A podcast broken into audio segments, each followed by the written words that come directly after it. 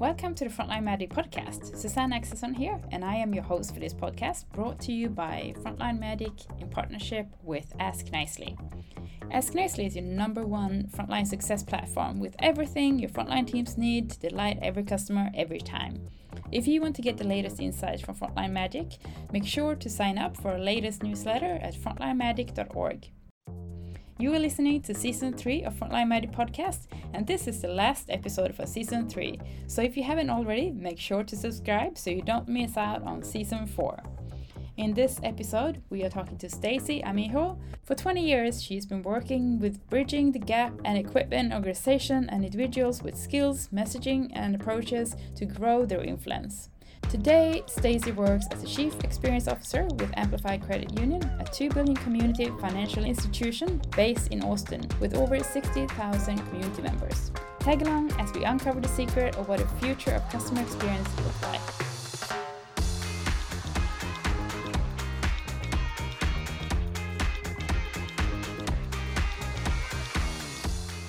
Thank you so much for joining me today.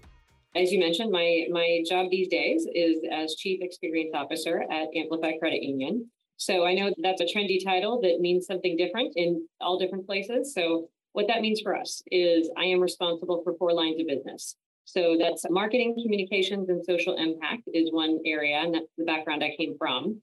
And then retail. So for us, that's our branches, contact center, wealth management, and consumer lending. The third is payments and operations. So for us, those are the people who make the debit card swipe and they make the money move. And then fourth is HR and training. So those 4 functions are considered the experience function. And the idea behind it's a unique collection in the banking industry of putting those things together. So the theory there is we want to combine teams, create the promises to the member, to the employee, and to the community with the people who have to keep them. And that got to be my job. Amazing. And what's the best part of your job? Oh, the best part of my job is that I get to use my skills as a marketer and a communications professional in a way I never expected. So I did not think that those skills would transfer the way they have on the operations side. So 2 kind of functions of my responsibility are, I would call them, those soft skills, right? So marketing and HR and areas like that, that's close to home from where I spent most of my career was in public relations and marketing consulting prior to this role. But then the retail side and the payments and operations side is a side of the business that I didn't think they would be quite as directly applicable to. But what I have found is so many operational challenges are actually communications gaps. They are not operational obstacles. And so if you can bring a marketer's mindset to some of those roles, then you can identify, oh, here's why we're getting crossways on something. And why is that? It's not actually a technical challenge. It's a communications challenge. Or we thought the capabilities were this, but really they're that. Or we're designing a technical process for these particular steps, and we're thinking about it from the perspective of efficiency for our organization instead of orientation around our customer. So who are we really designing these things around, and is it reflecting what their needs are more so than our needs as an organization from an efficiency point of view? So I find that I get to do a lot of that kind of stuff, and that's an element of professional work that I didn't really anticipate, and I am really enjoying. Amazing. I'm curious to find out if you have had any great experience recently, and what was it that made it so great? I had a great travel experience recently, it's everybody's favorite pastime is to talk about our not so great travel experiences and travel delays and that sort of thing. I actually had a really smooth travel experience just last weekend, where everything worked on time, and even the things that didn't work on time actually worked in an optimal way. Human beings were nice to each other, which shouldn't be notable, but in today's day of service delivery generally, I think probably anybody who is in those frontline jobs could tell you that is in shorter supply. Not just because I think, the difference between what people are expecting today and what they are experiencing is, I think, greater than it has been in a number of years, and that's feeding some frustration. But also, I think just the way that we interact with each other these days is just different. And so the fellow passengers and I were all relatively good moods, and things went well, and people assumed good intention. And I think it was certainly it didn't hurt that clearly all of the systems and processes that were required in order for all of those things to go on time happened to be working smoothly that day. There was good communication from one step to the next. And when there was a misstep, a human being intervened and expressed empathy and had the ability to solve the problem. And I think each of those things are so much harder to do in real life at scale than any typical customer would think that they are.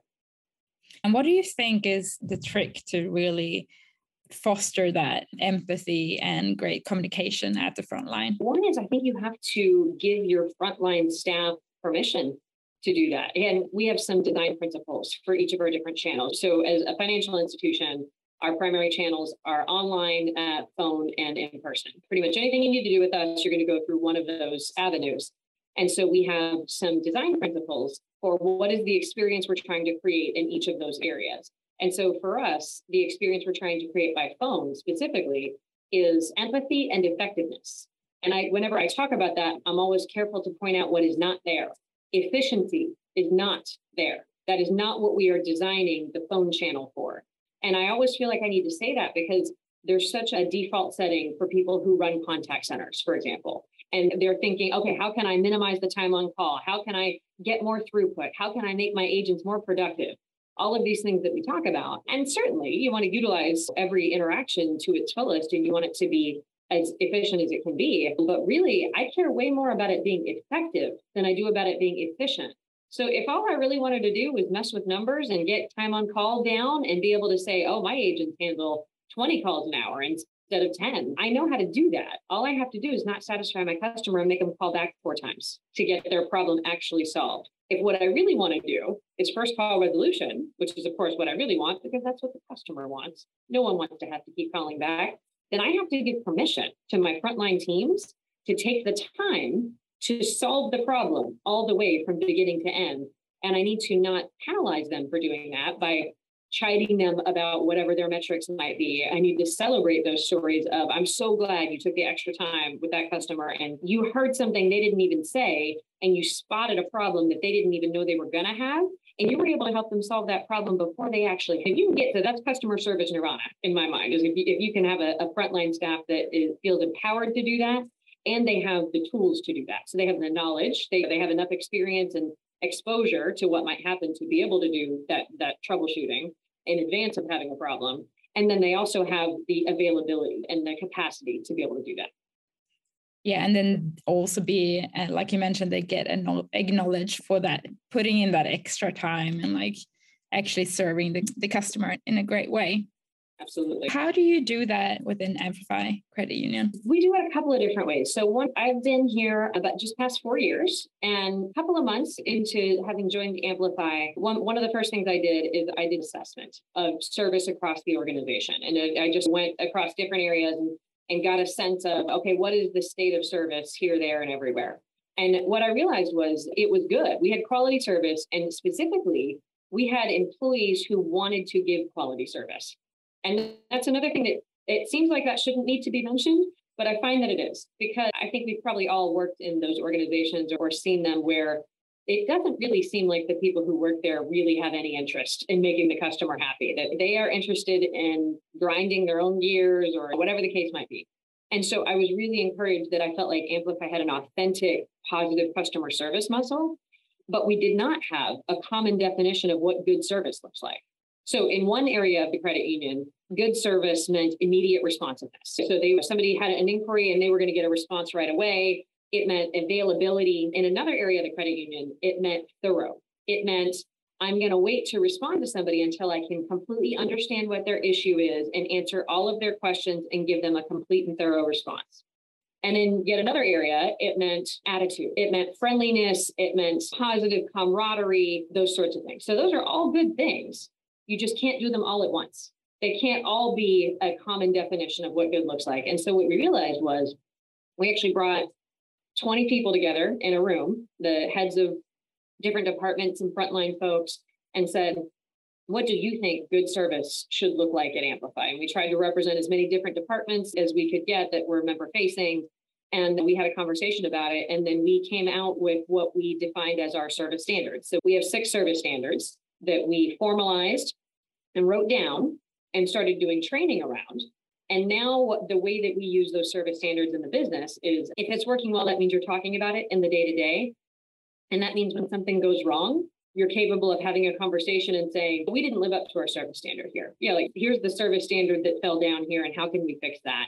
When we're trying to decide what new projects to do, being able to reflect on them to say, the way that this system doesn't talk to this system, one of our service standards is if it's not solved, we're not done. That is service standard number 1. And I, the frontline agent, I don't have the ability to solve that problem. So these questions keep getting thrown at me and I don't have the ability to solve the problem because those two systems don't work together. How can we fix that?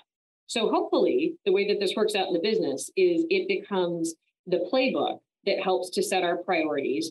And it now underpins several things. So one is our employee awards. So we revamped all of our employee awards programs to specifically recognize elements of either the service standards, or we also have our core values, which we've had for millennia. We've been a core values-based organization for a very long time.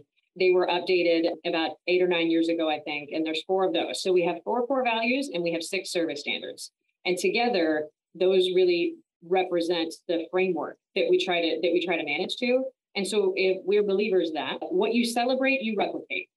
And so if what we want to do is replicate these service standards in action or these core values in action, then we need to create recognitions that are specifically tied to those things. So we went from an employee awards program that was more general in nature. A lot of organizations have a Department of the Year or Employee of the Year or Rockstar Award, things like that, things that are general. And we had a similar type of awards program, and we instead made it very specific. So one of our awards now is something called the Reliable Carpenter. And that comes from a combination of one of our core values and service standards, which is our core value is quality driven. That's one of the service standards. That's one of the core values. And then the service standard is measure twice, cut once. And that's a phrase that is used in carpentry. Yeah, that you always want to measure a piece of material twice and you just cut it once, because if you cut it too short, you've wasted all of your material. Yeah. And so we came up with the Reliable Carpenter. And so who is it? What does that mean? Who is the person that is our reliable carpenter? And I think if I'm remembering right, one of our employees in our payments and operations department last year is who won that. And it's what some other organizations might call the unsung hero. That's the kind of award that they would characterize that with, because this is a person who ticks and ties all of the little pieces, all of the things, this report to that report to this report. And the kind of role that when it's done really well, you don't notice it. And so how do you make sure that you recognize somebody who's doing a great job at what they do when the nature of what they do is to not be noticed?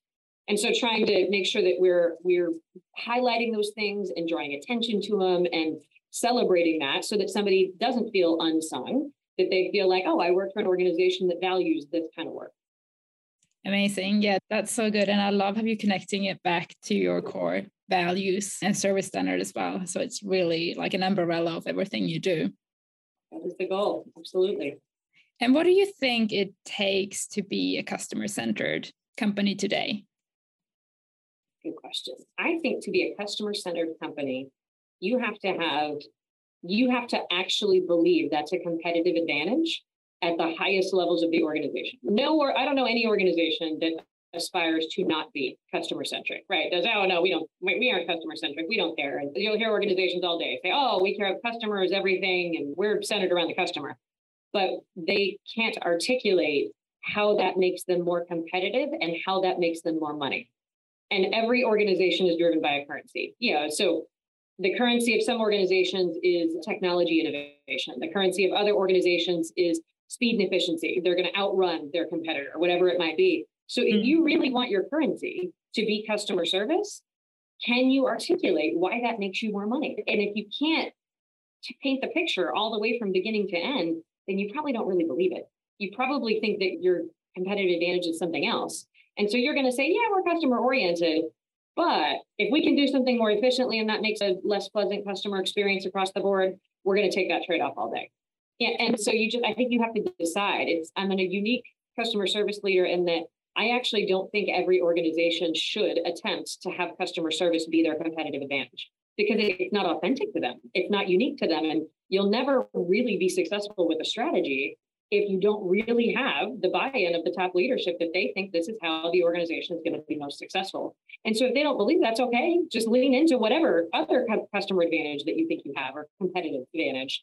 And so you're going to cede the customer service market to somebody else. Maybe you'll win on some other capacity. And so I actually don't believe that needing to be the leader in customer service should be everybody's goal. But I do think if you're going to try to do that and you tell people you want to do that, then you should put some muscle behind it. You should put your money where your mouth is, and you should be willing to invest in the systems and the training and the services to be able to do that. And I think just to be perfectly candid, we have work to do. We have work to do in terms of making sure that our investments in training and in the way that we hire and equip people and in the expectations we set with our members, we have work to do in all those areas. It's work that's never done, but we can see the next hill. Okay, here's the next thing that we need to work on in order to get there. Yeah, and I feel like as you mentioned before, your service standard probably ties back to that really closely as well, to really focus on the customer experience and be service driven in that sense. Very much. Yes. Service oriented is one of those core values. So yeah, that's the one that's connected to a lot of those service standards. Yeah. And do you have any other like mindsets or mental models or tools that you use to drive a very customer-centered approach for your business? One of the things we do is it's not necessarily a different tool, but it's maybe a different take on the service standards.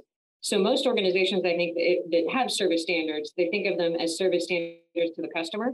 Our service standards are three ways. So our service standard is what should our customer expect of us? What should our coworkers expect of one another? And what should our partners expect of us as a client? All of the technology vendors we work with, all of the real estate companies who refer business to us, title companies we work with to close a loan. There's 1,001 different partners that we interact with as an organization to accomplish what we need to accomplish.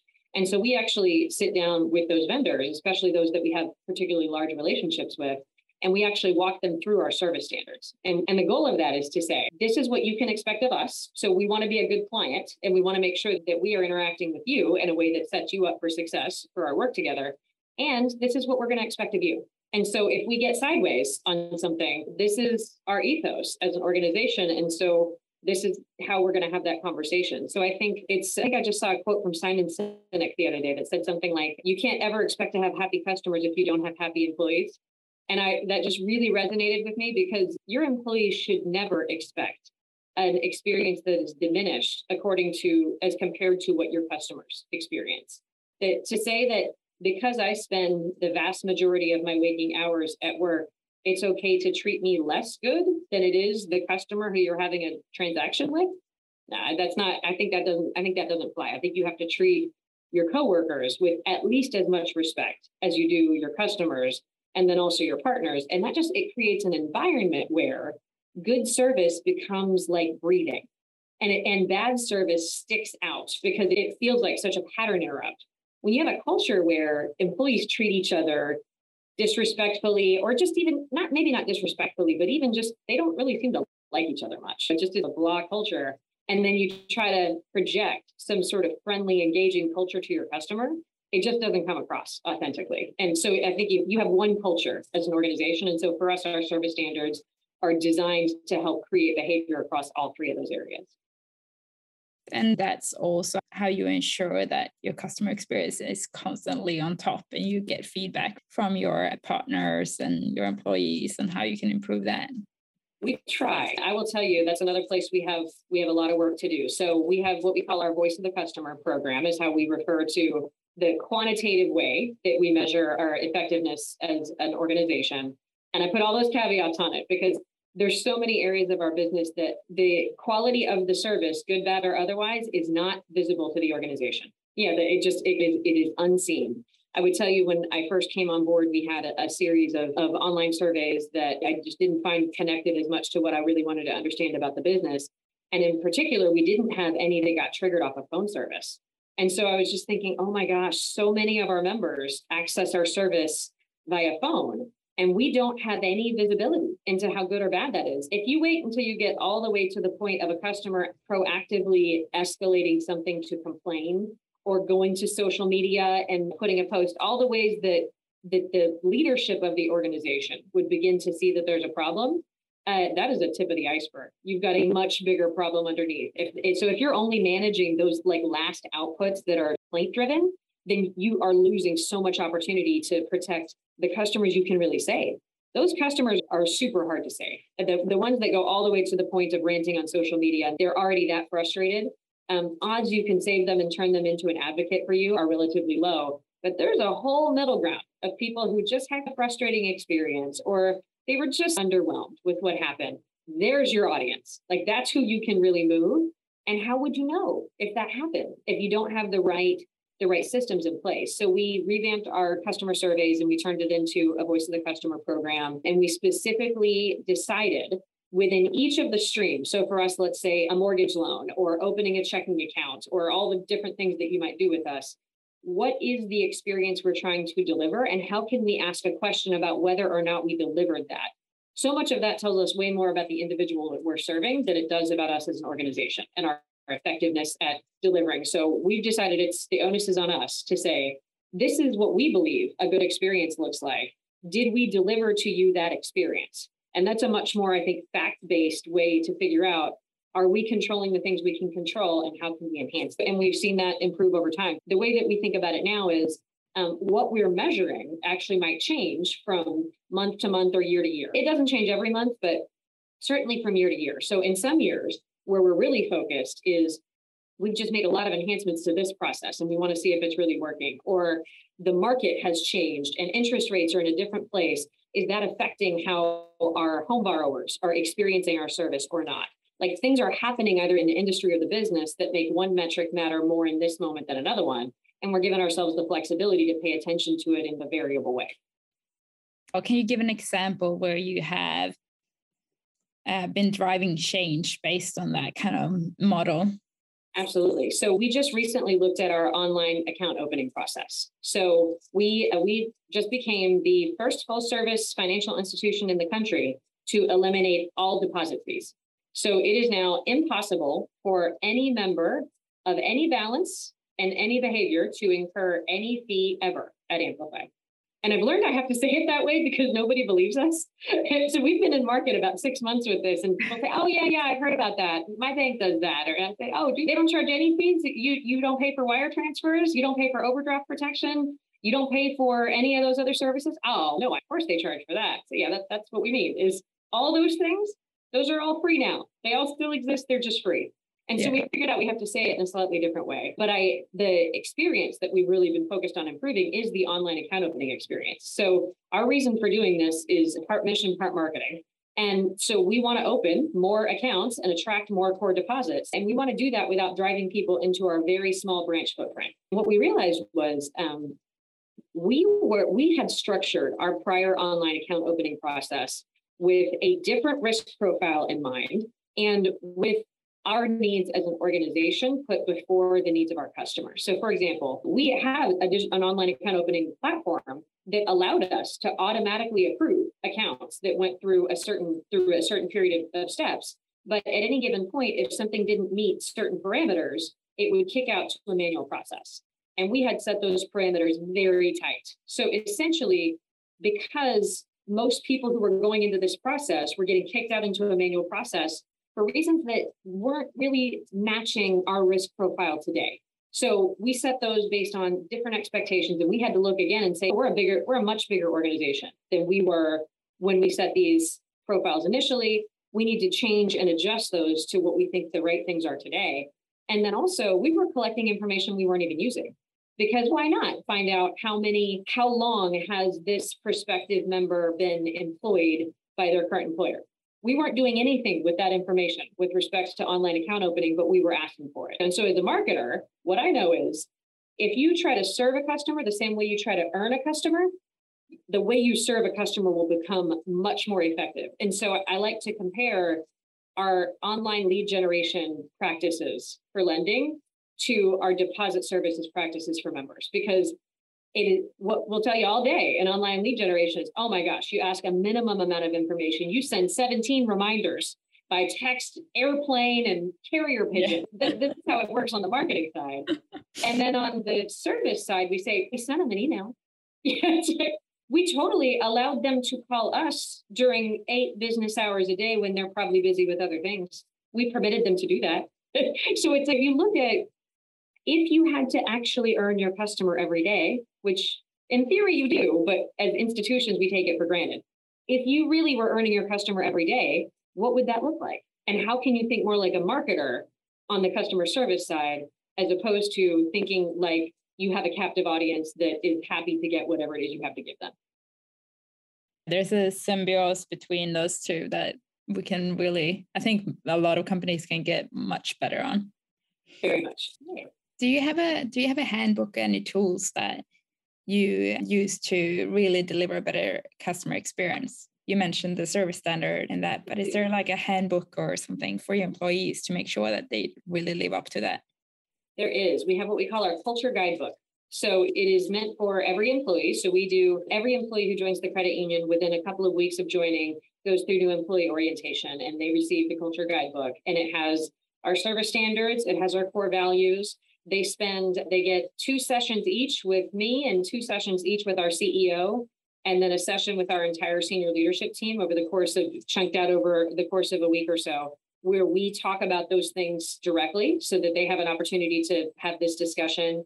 We actually go through our entire business plan with each of our employees so that they have a sense of, we don't make them dig through all the Excel spreadsheets, but we give a sense of here's what we're focused on as a credit union so that they have an opportunity to see, okay, what's my role in the business? How is it trying to map to something that is bigger and what we're trying to accomplish overall? And then all of that is documented in our culture guidebook. So that's something that I don't know how many people do this. Stacey likes to believe people actually keep them and open them and look at them. I'm not sure if they really do or not, but I do. I look at it on a regular basis. We try really hard not to be one of those organizations where these are things you talk about and they're things that the executives have nice PowerPoint slides about, but they don't have any real applicability to the employees at the front lines.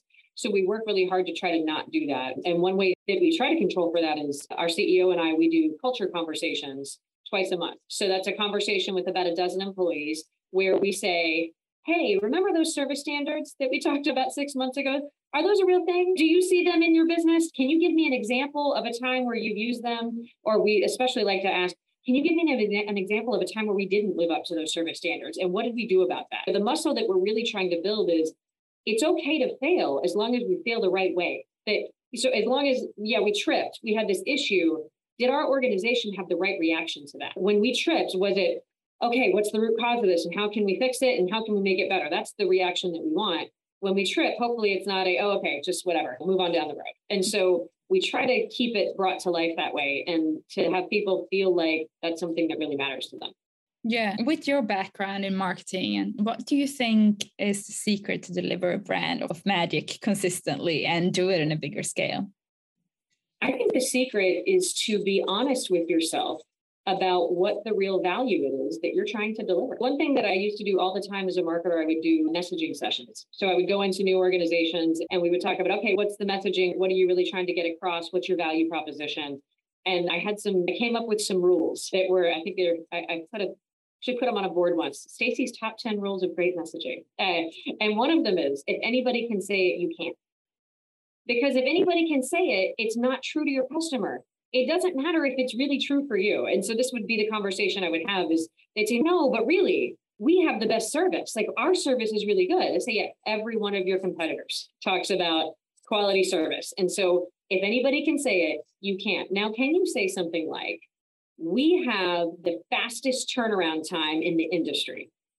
That's a different thing. And if you can actually say that, and if you can actually live up to it, that's something that might have meaning to your customer. But to say, oh, okay, you've keyed into the aspect of service that is important to me, and you have now given me a fact-based distinguishing factor that says, oh, I might should take a look at them. And so I think that's actually one of the biggest keys is knowing and being willing to leave some things on the sidelines. You cannot be magic at everything. You have to choose what is the thing that's really going to be your thing. And that's one of the hardest conversations that we have a lot is there are so many good ideas. So we have an employee idea portal. So anybody can go to our intranet and they can submit an idea to say, you know what, we should do this and we should do that. And we've had some really good things come out of that, like things that you would think aren't a huge deal, but they really do create a positive experience for the customer. Can you give an example? Oh, sure. Online banking. for example. So our contact center agents deal with our online banking platform all day, every day. And we had somebody send in a suggestion that said, could we put this feature of online banking here instead of there? Because I get so many phone calls about not being able to find that. If we could put it here, people would see it more. And those come directly to me. And so I don't know the people who run the systems. I have no idea how to answer that question, whether or not we can really do that. But I know who's responsible for those teams. And sure enough, it's, can we, that kind of makes sense to me. Can we do that? And they say, yeah, actually we can. And within a matter of a couple of days, we were able to make a member experience enhancement just because somebody had an idea. On the flip side, I get a lot of good ideas that are off strategy through that portal. And so it's tricky to tell an employee, I can't act on your good idea. It is a good idea. Thank you for sending it. Keep sending them. And I can't do anything with this because, for example, I got an idea recently about investment retirement accounts, IRAs. That is a product that we offer. It is not a part of our strategic area of focus. And so it's not a product we're designing for. It's just a product that we have for convenience of our members. And so there was an idea about how we could enhance the value of that product. And so the answer I had to send back was, you're totally right. If we were really prioritizing that product, we totally should do what you're saying. But our products, our priorities are this and that product. And if I spend time improving this one, that's time I haven't spent improving these over here. And I have to spend all of that time improving these over here. And that's, it's hard to communicate to people things that we offer aren't necessarily things that we can always enhance and invest in. But if we're willing to do that, if we're willing to be honest about that trade-off, one of our other hallmarks as an organization, we talk about radical transparency. Our employees deserve radical transparency. So most organizations would say, oh yeah, that's a great idea. We're going to put that on the roadmap. And then they would do nothing with it. And they would really, and they wouldn't give, I would rather give a certain no than a soft yes. And so we try to be very honest about both our yeses and our nos. So at least our employees know what is really important to us and what we're really working on. That's great. And that kind of reinforces also like your service standard and the purpose of the business, but you're also giving feedback to your employees and show your appreciation for them sharing their feedback on improvements. Absolutely. Absolutely. So here's a big question for you. What do you think the future of customer experience look like in banking? Oh, what does the future of customer experience look like in banking? This might sound strange, less interaction with customer service agents. So I tend to, not just me, Amplify, our organization has a point of view that we are more like the water company than we are like your fitness gym. So most people don't like to think about their bank. And if you're thinking about your bank, probably something's gone wrong. If everything works the way that you want it to work, you're probably not thinking much about your bank. And so as much as I would like to say, how can I create engagement with my customer and get them to really want to interact with me in all these platforms and do all these different things? The reality is, if I am delivering the value that they really want, they aren't thinking all that much about me. And so how can we structure our offerings and our systems and our products to where they only have to think about us when they want to?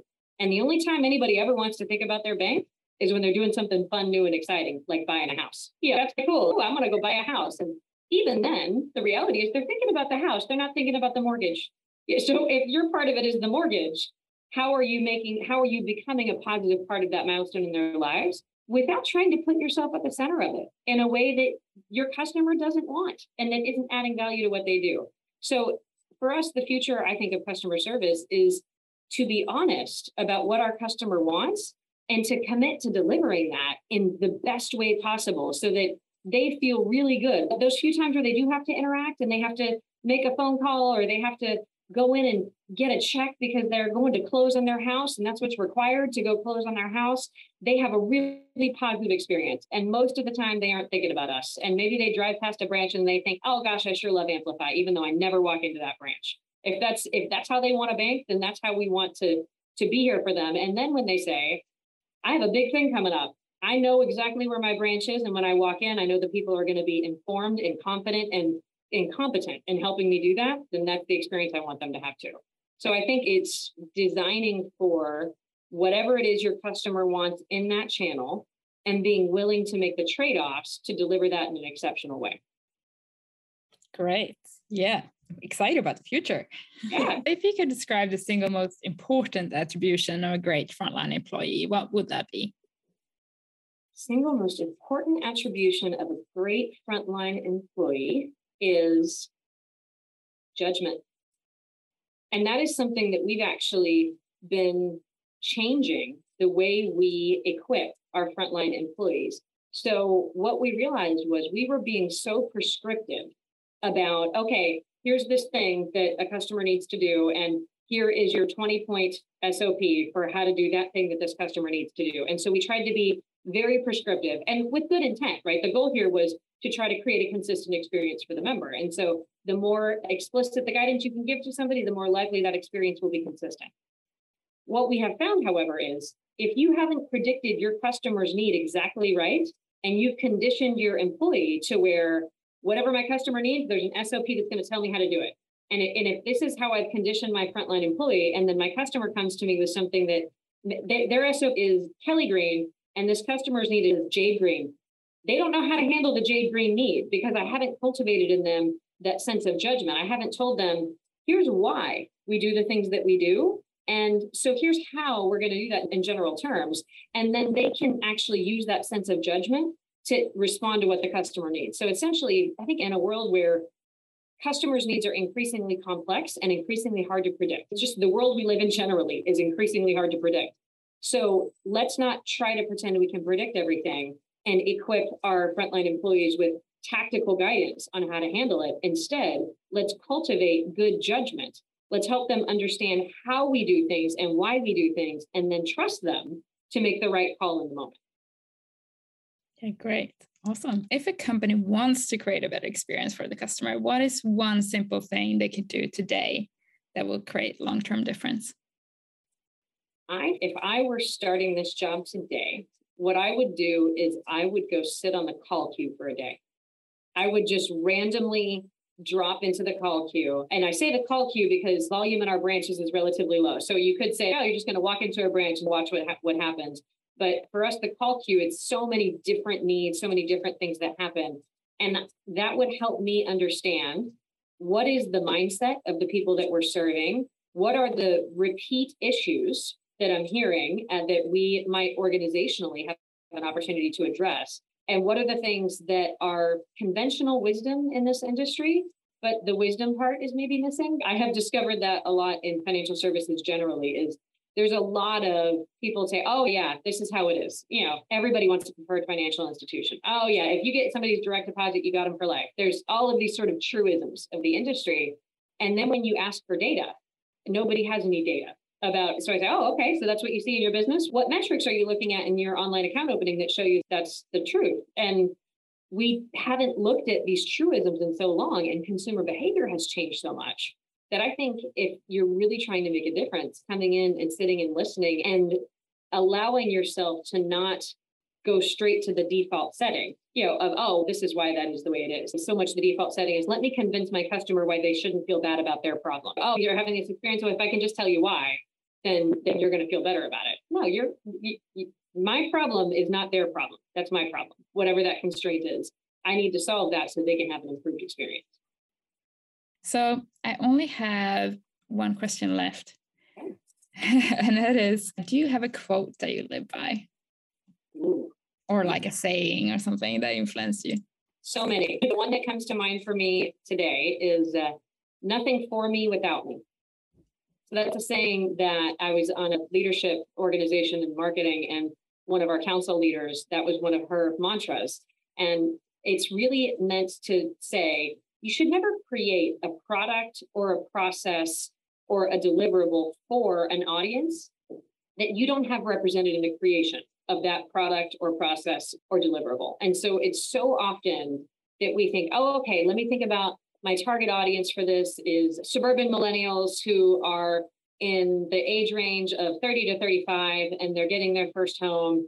And what they want is this and that. And so I'm going to put out this piece of this product with this marketing collateral. And I never had a suburban millennial between the ages of 30 and 35 involved in that process to tell me, no, that's not authentic, and that doesn't speak to what we want in any way, or what our industry is particularly bad at, which is to say, oh, okay, I'm gonna create a product that is for a really diverse community. And I've created it by a whole lot of people who live in one geography, who have one lived experience of one race, of one gender, of one socioeconomic status, but we're creating a product that's really diverse. What are the odds we're going to get that right? Not very good. So I sent one of my quotes that I live by is, nothing for me without me. And I usually am thinking about that in the reverse. Whatever it is I'm creating for a customer, do I have the profile of who it is that I think I'm trying to serve represented in the creation of the product that I want to deliver? That's great. Yeah. And that's really tying back to who are we here for and who are we serving? What's the purpose of the business? Absolutely. Awesome. That was all the questions that I had. Anything you would like to add or that you want me to ask you that I didn't? I think I'm just glad that you're having this conversation. It is, I think there is such a career path in service generally, and the ability to bring a service mindset to anything that you do. Let's say you're a technical product creator, or let's say you're an engineer, or whatever those things might be. If you think with a service mindset in mind, you're always thinking in the shoes of that person that you try to serve. And I don't think that's ever a bad thing, regardless of what your profession is. So I'm grateful to you for having this conversation. 100%. Thank you so much for your time. I really appreciate it. My pleasure. Thank you for listening to another episode of Frontline Magic Podcast with your host, Susanne Axelsson. Feel free to reach out to me on LinkedIn or via email on susanne@frontlinemagic.org. If you have any feedback or thoughts that you would like to share on this episode. Frontline Magic provides you with the tools, insights, and inspirational stories that you need to delight every customer experience every day. You can sign up for free or learn more on frontlinemagic.org. And thanks for making frontline work awesome.